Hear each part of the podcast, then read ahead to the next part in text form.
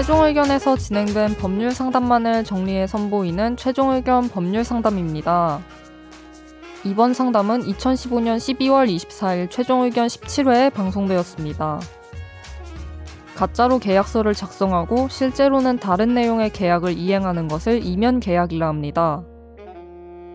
부동산, 사업, 스포츠 등의 분야에서 암암리에 일어나고 있으며 다운 계약서라는 이름으로도 우리 주변에서 쉽게 찾아볼 수 있습니다.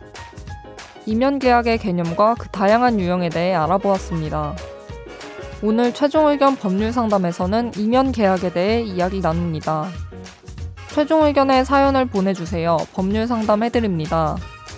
final final 골뱅이 sbs.co.kr 이명 계약이에요. 이명 계약. 이명 계약을 했을 때 이게 불법이냐? 이거 프로야구 얘기인 것 같은데. 네. 음.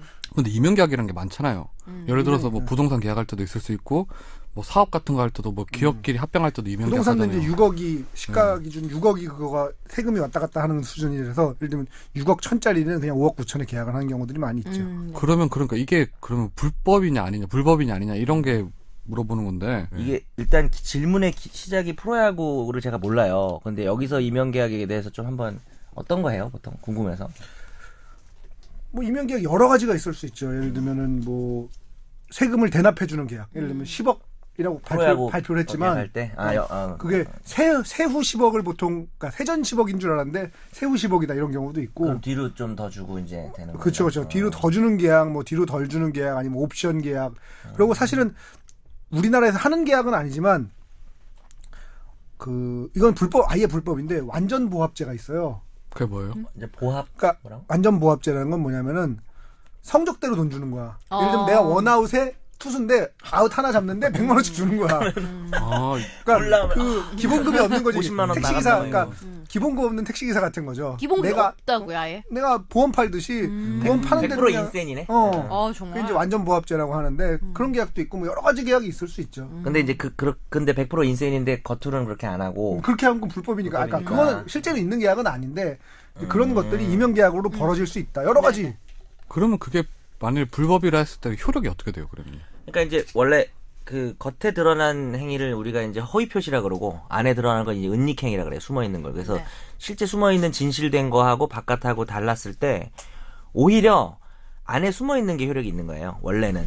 예. 음. 근데 이제 보통 이면 계약을 하는 이유는 그 이면의 내용이 법에 위반되기 때문이기 그렇죠. 때문에 음. 그 이유 때문에 무효가 될 수는 있지만 뭐 단순히 세금을 회피하려는 수준에서 그렇게 했다는 거 가지고 효력이 없어지진 않아요.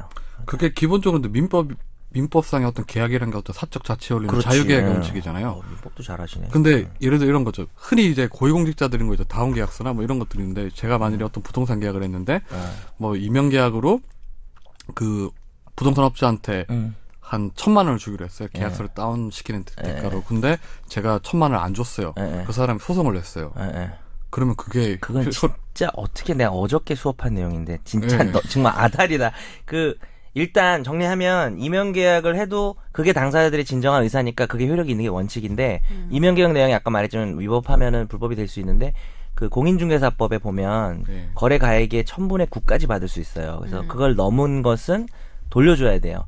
예전에 내가 날로 먹면서 얘기했지만 불법을 저지르면 뭐 넘어간 것도 돌려달라고 못한다고 얘기한 적이 있잖아요. 근데 마약 거래처럼 사는 놈이나 파는 놈이나 나쁘면 돌려달라고 못하지만 그게 판례가 있어요 대법원 뭐냐면 중개사만 나쁜 놈이라는 거예요. 지금 준 사람은 더 준 거니까 피해만 본 거고 그래서 중개사가 천분의 구 넘는 거는 돌려주라고 판결이 대법원 판결이 있었어요. 정확하게. 그 프로야구의 이명 계약 같은 경우는 또 어떤 게 있을 수가 음. 있냐면은 그러니까 이 연봉 상한제 같은 걸 구단끼리 뭐 담합했다고 말하기는 좀 뭐하지만 예를 들면 용병 우리나라 용병을 데리고 오잖아요. 용병을 데리고 오는데 용병 연봉을 100만 불 이상 안 준다라고 구단들끼리 합의를 했단 말이죠. 네. 음. 근데 좋은 선수를 데리고 오고 싶어. 근데 걔가 140만 불 안 주면 안 갑니다. 이렇게 얘기를 했을 경우에 구단에서 100만 불 줬다고 발표를 할 수밖에 없다는 거죠. 그래놓고 140만 불 뒤로 이제 주는 거죠. 백으로.